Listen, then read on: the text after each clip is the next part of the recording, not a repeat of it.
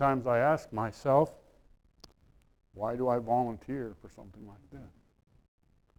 Uh, why go through the stress?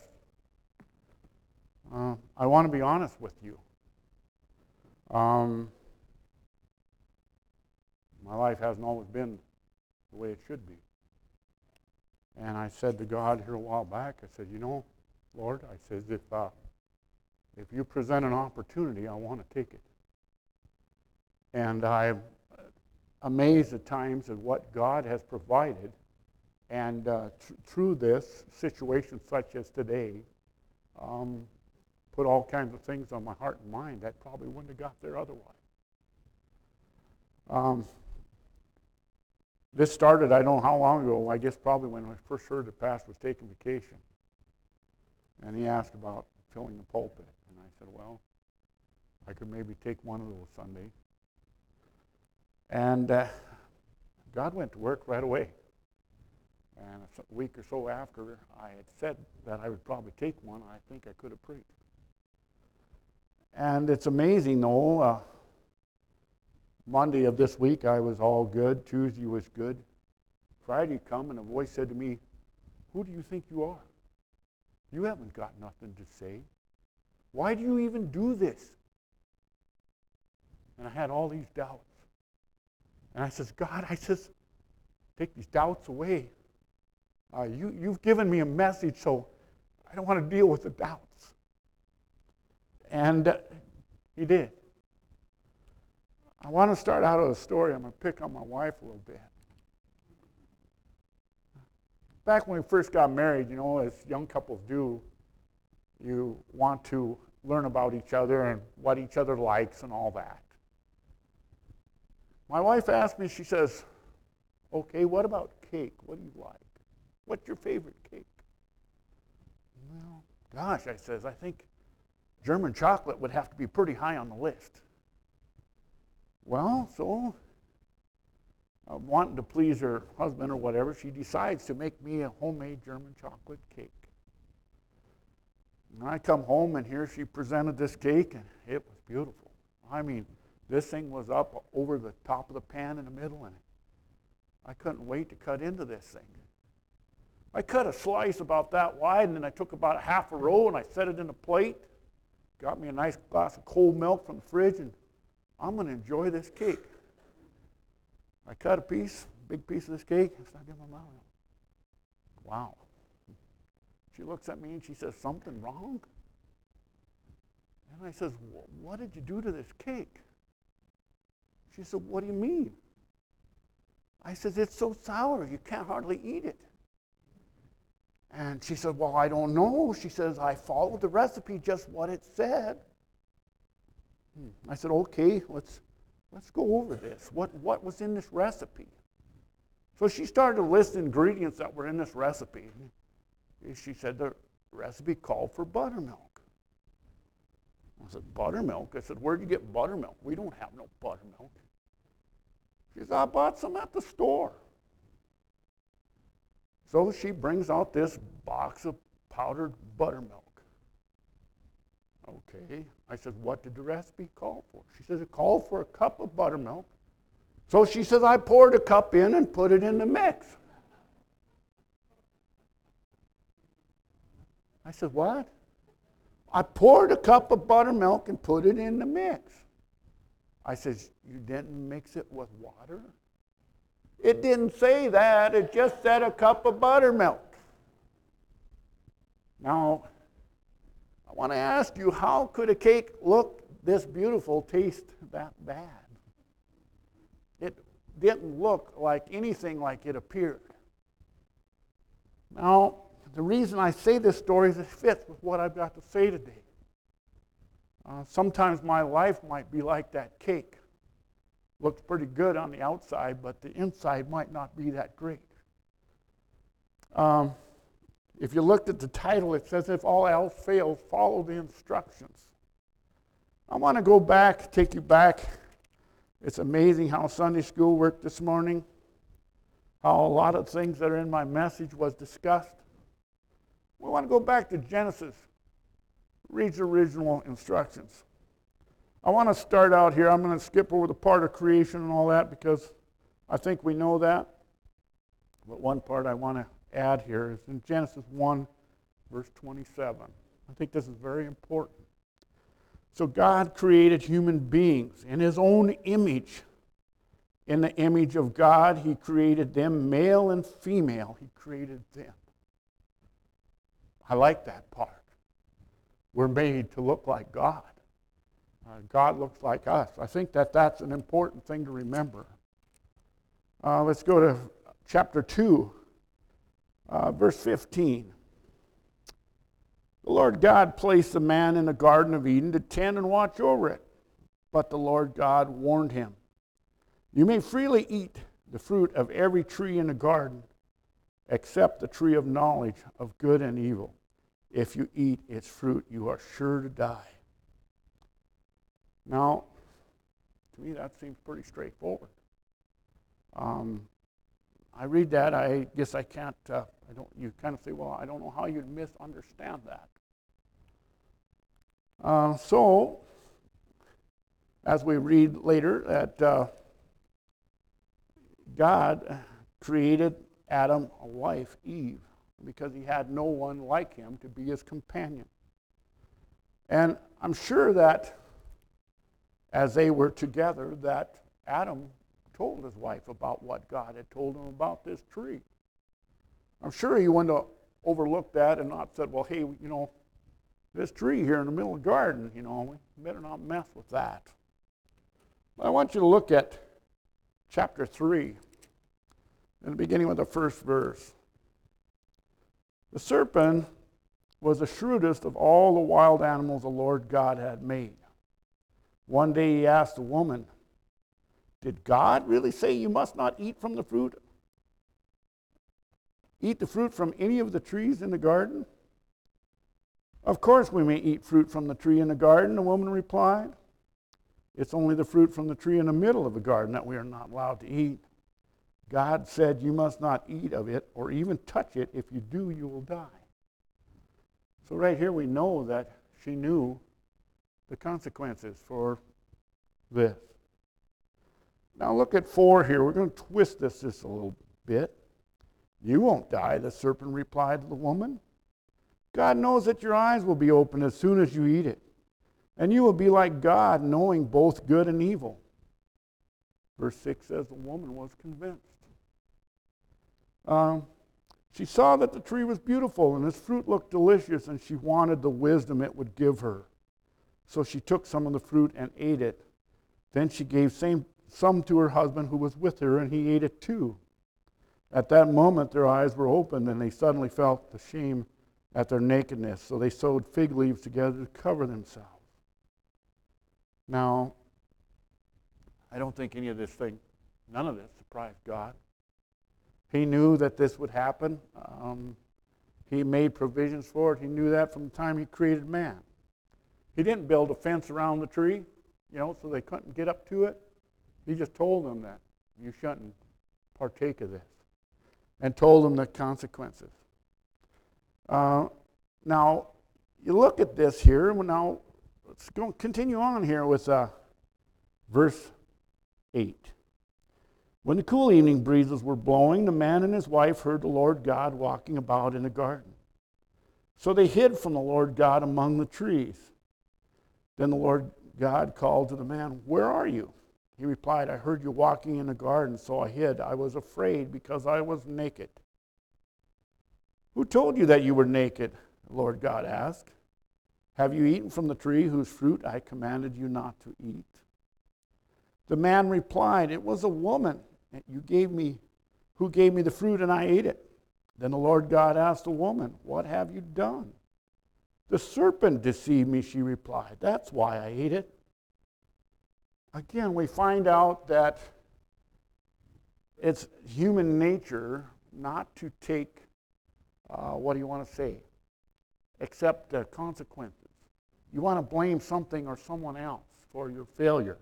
You don't want to say, well, yeah, I did it. And, and this is what you see here. They, they didn't, you know, it was someone else's fault. Uh, they tricked me. I, I wouldn't have done it otherwise. But all the while that this happens, um, they didn't think about the consequences. They just seen what was right in front of them and they didn't think about where it might lead. And so many times I think that is the way it is with my life. I've failed. And the reason why is I didn't think where this, this seemingly little thing might lead.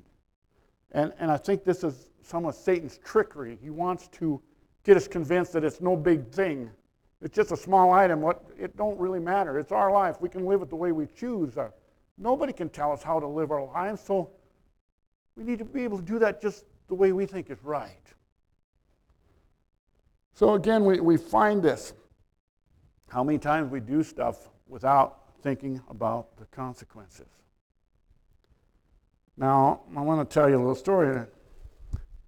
Um, our kids all got married, and oh, Will and, and Carrie, Carrie got married first, and we took care of pretty much all of the wedding and planning, and I don't even begin to guess how many things. I'm sure all of you are pretty aware of that.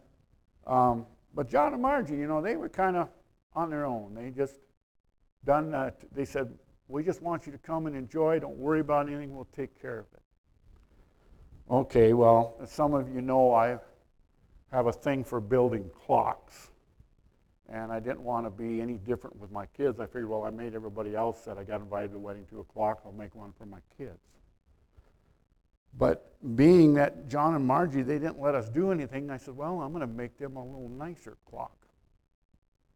Um, I did something I'd never done before. I ordered a kit.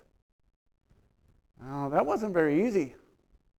Uh, it's got instructions on how to make this thing, and, and you, uh, it's got life-size patterns that you need to follow to cut this, to make this thing come together. You can't just wing it and go out on your own and make it work the way you think it should. If you want it to work like the plan says, you've got to cut all the pieces according to the plan. You got to put them all together so that it works. Uh, that was very difficult. That was the first time for me that in constructing something that I, I had to follow a plan and I had to follow a blueprint and I had to, you know, make all these pieces. And I, I did get it to come together, but it wasn't easy. Now, uh, the reason I say that is I want now we're going to jump ahead and we're going to look at a whole bunch of different stories. Now, think about Noah. God came to him and gave him instructions. Uh, these instructions didn't make any sense. Um, now look at this is in Genesis chapter 6, starting at verse 11. Now God saw that the earth had become corrupt and was filled with violence. God observed all this corruption in the world, for everyone on earth was corrupt. So God said to Noah, I have decided to destroy all living creatures, for they have filled the earth with violence. Yes, I will wipe them out along with the earth. Build a large boat from cypress wood and waterproof it with tar inside and out. Then construct decks and stalls throughout its interior. Make the boat 450 feet long, 75 feet wide, and 45 feet high. Leave an 18 inch opening below the roof all the way around the boat. Put the door on the side and build three decks inside the boat lower, middle, and upper. Now I'm I think about construction and I can't begin to fathom how you build a boat like this because I don't think they had power tools back in them days. I don't know how you'd begin to put this massive thing together. Uh, maybe wooden pegs and a hammer, I don't know. They must have some kind of saw or something to cut the wood with, but still, this is a mammoth undertaking. And yet, why? What if Noah would have said, Well, come on, God. What are you thinking here? A boat this big? What for? We're on dry ground here. What would have happened if Noah would have adopted that attitude and would have said, This don't make sense, God, so it don't make sense, so I ain't going to do it? Well, you, you know what the story would have been. The story would have been uh, I'm not sure how God would have kept creation going if that would have been the case. But Noah believed God. And, and he said, okay, and he built this boat according to the directions that's written down here. And uh, I think sometimes that, you know, in life, it brings all kinds of stuff at us that don't make sense, and we wonder why. And we question God. Why are these trials coming? Why are, the, why are these things happening? I questioned God. I said, why did my parents have to have cancer? Um, th- this don't make sense. Why? Uh, let's go to Genesis 22.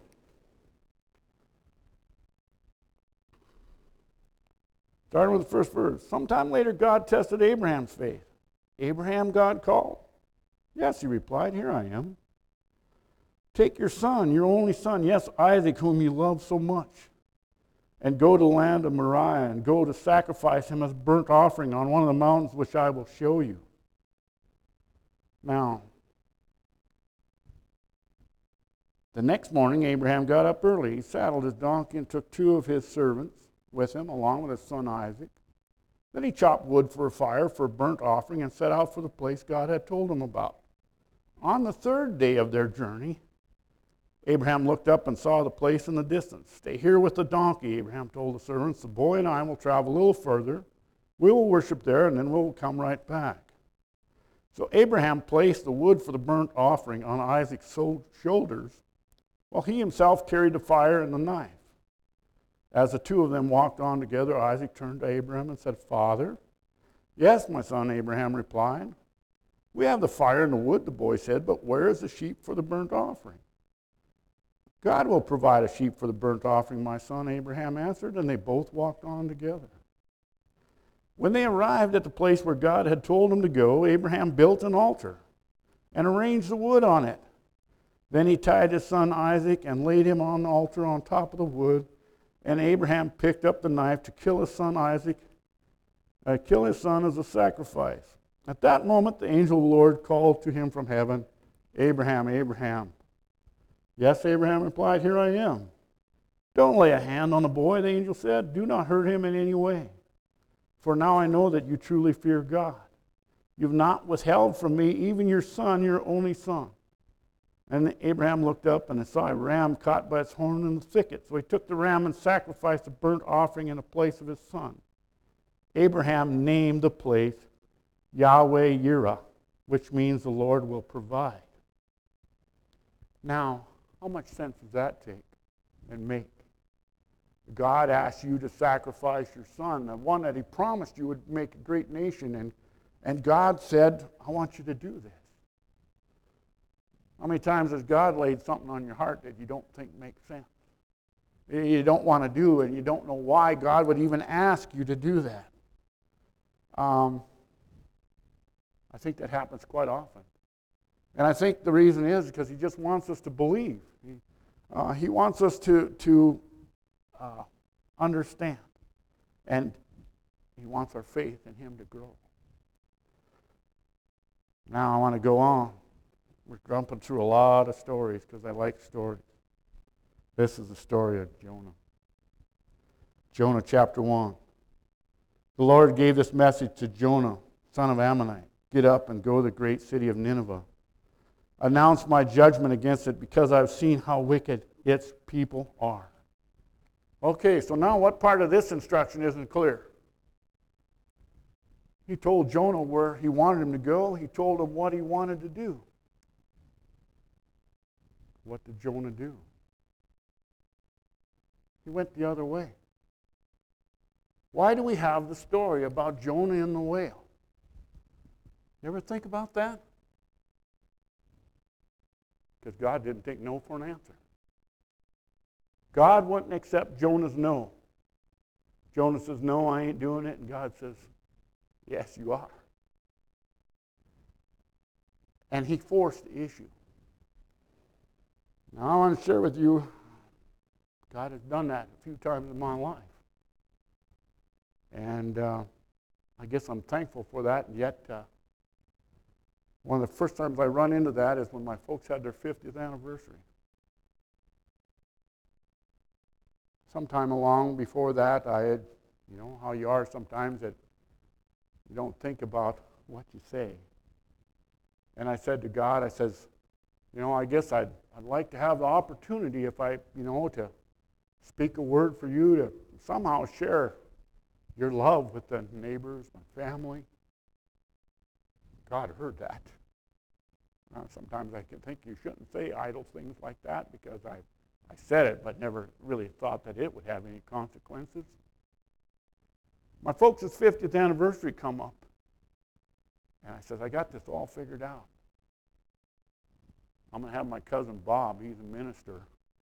Uh, I'll have him come up and speak.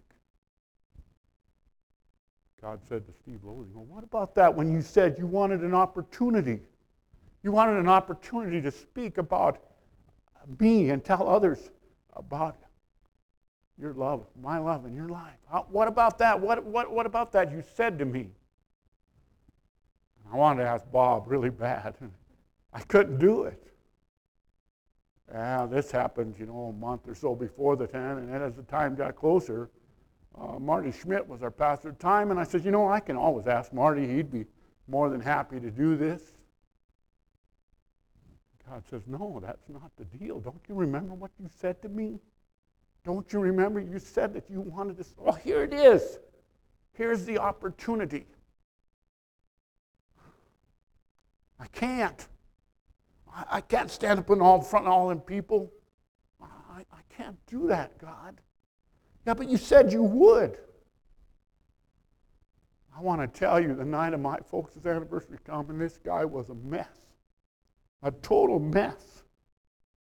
I got back here in the hallway under the baptistry, and I said, All right, Lord, I don't know what I'm doing. I'm here.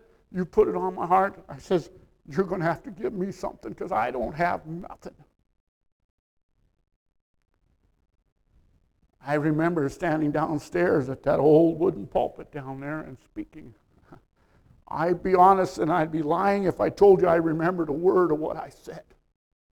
Because when I got done, I didn't, re- I didn't know what I had said. Never had a clue. About a month later, I was out to Dad's, and Dad says, You want to watch that anniversary tape? He says, I had Richard record it. I said, Well, I don't care.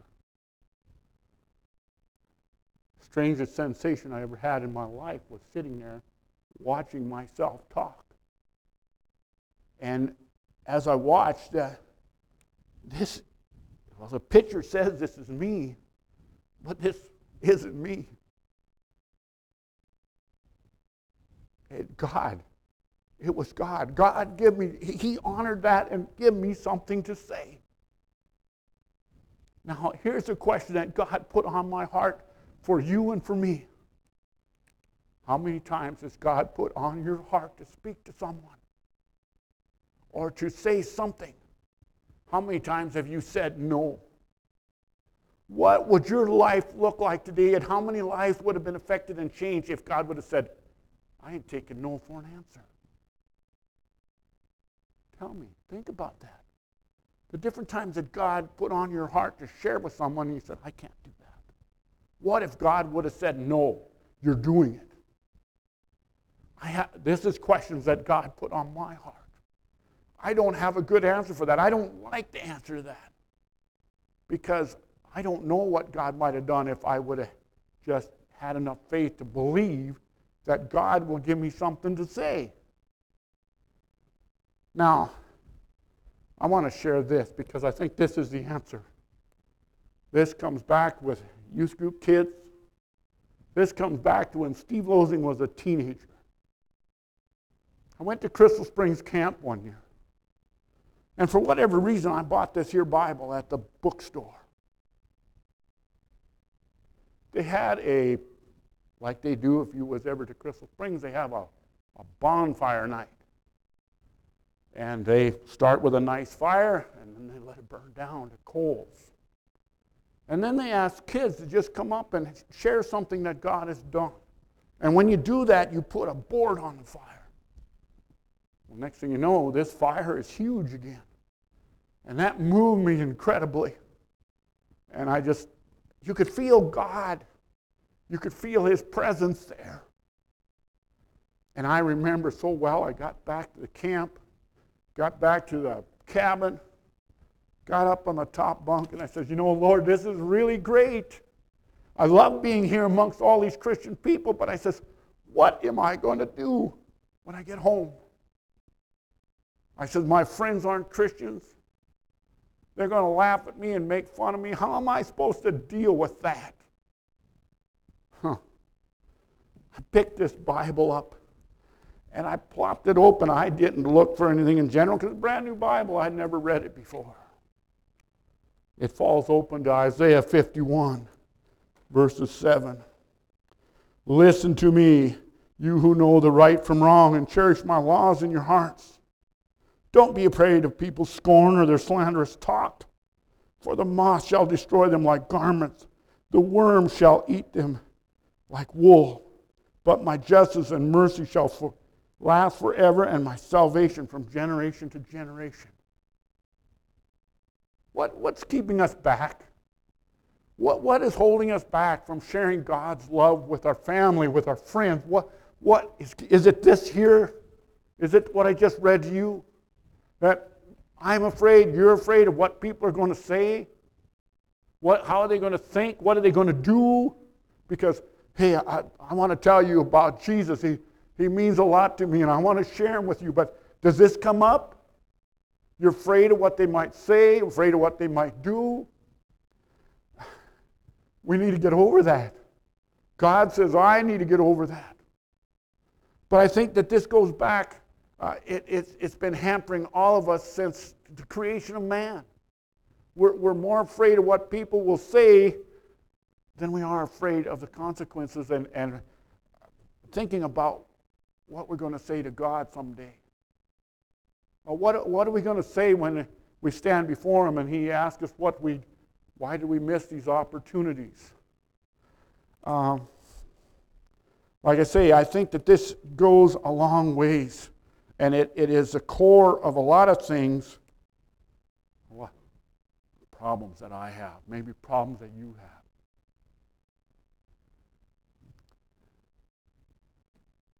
Now, I want to finish with this. My father died in 1999. The wood shop was his workplace. He would go out there in the morning at 8.30, 9 o'clock, and this is even after he had gotten cancer and gotten sick. And he'd stay out there and he'd do a little odds and ends project. He'd come in for lunch. He'd spend an hour or so with mom, and he'd go back out there, and he'd be back out there again till 4.30 or so, and then it's a day, and kind of like you punch the time clock and you put your time in, and now I can come back in the house. This went in on, I know many times because I was out there and seen it. You know what I wanted most of all from my father? My father passed away. He was a very quiet man, didn't say a lot. He's got all kinds of things in the woodshop there, even to this day, that he made to use for different jobs. But I wasn't there when he used them. So I don't know how they worked, and I don't even know what some of them are for. And I looked around that woodshop and I said, maybe he left something here for me somewhere. Maybe there's a pad of paper with something written down. Maybe there's someplace where he just said, I love you, son. I looked for this. This is something I wanted. I don't know, as I was thinking about this sermon and I, that come to mind, something else come to mind. A voice says, I'm your father. I wrote a book for you that tells you how to get through life, that gives you instructions, that tells you how much I love you. It's all down here in this book. Have you read it? You want to figure out how to do something? Have you looked in the instruction manual? Have you read what it says? Now I'm going to ask you a very pointed question. Do you have a Bible? I know everyone says, yes. Okay, next pointed question. If I took your Bible and I tore the covers off of it and the front where your name might be written, and we just put them all in a big box, could you go in there and pick your Bible out? You say, well, what kind of question is that? A very pointed one. When you pick this Bible up, and I think some of you ladies are really good at this, and I think a lot of us men aren't. How many times when you read this does something jump off the page? That God says something to you, wow, I got, I'd read that before, but I'd never seen that like that. And you put your Bible away, and that's it. And then three months from now, you go, what was that passage that God gave me the other day? I, I can't remember where that was found. What happened if at the time that God gave you this message, you got out your pencil or your ballpoint pen and you went, and you underlined it? And you go, oh, yeah, I know where it is because I underlined it. It's right here. I can find it. Now you say, what is the importance of that? Twofold importance. One thing is, is when you're having a bad day, you can go back to that. And you can pick it up and you can read it again and go, well, this is what he said to me a month ago when I was going through this. Something else that you don't think about. I thought about my parents. I thought about us as grandparents. What do you want to leave for your kids? What do you want to leave for your grandkids? What is the most valuable thing you could leave them? It isn't your ranch. It isn't your house. It isn't your bank account. It's what God has done in your life. How are they going to know that when you're not here? How are they going to know what was important to you when you're gone? This is my mother's Bible. This must have been important to her because she underlined this. God must have spoke to her here because this is double underlined. This has got a red outline. And this becomes a cherished hand-me-down that your kids can read and they might pass it on to their grandkids. And this living word of God continues on. All because you took the time to underline what God said to you at the moment. You see what I mean? This is so I this all came in the last month where God beat me up and even last night when I was trying to sleep. This is that important. This is what life is all about. This is the instructions. This is how we get through things. I had to go to a mechanics class, and they pay this guy high dollar to come and teach us how to fix Waukesha engines. He says, you know what? He says, when I get called to a place that has a problem with an engine, he says, the first thing that I do when I get there, I says, I ask them to see their shop manual.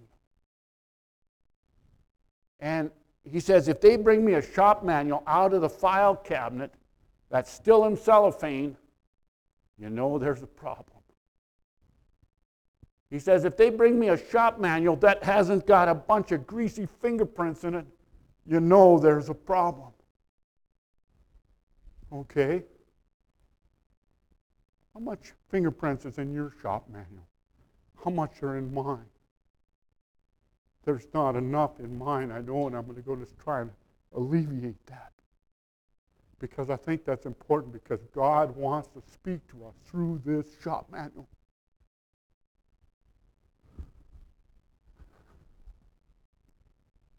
That's what I got on my heart today.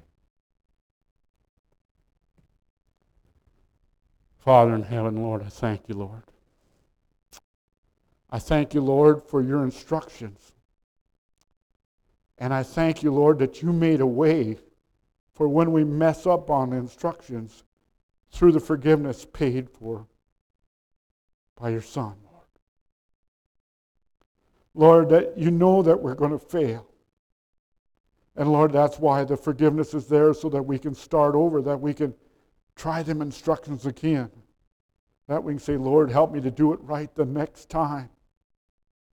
Father, I ask, Lord, that you might give us the boldness, Father, that we might put away this worry about what people think and what they're going to say, Lord, that we, we might get rid of that, Father, that we might be able to live for you and, and serve you in such a way that people might see that your love might radiate out of our lives.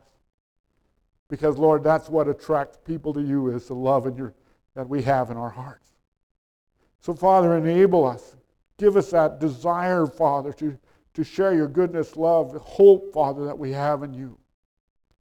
Lord, and I just thank you so much again, Father, for this book, Lord, this, this instructions that, that uh, tell us how to get through all of life's problems and, and, and tell us, Lord, that when it's all over, Father, that you prepared a place for us. We couldn't ask for anything more. So, Father, just enable us to take your message beyond these walls, Lord, to carry it with us this week, Lord, that uh, others might see you living in us. For ask it in Jesus' name. Amen. Times I ask myself,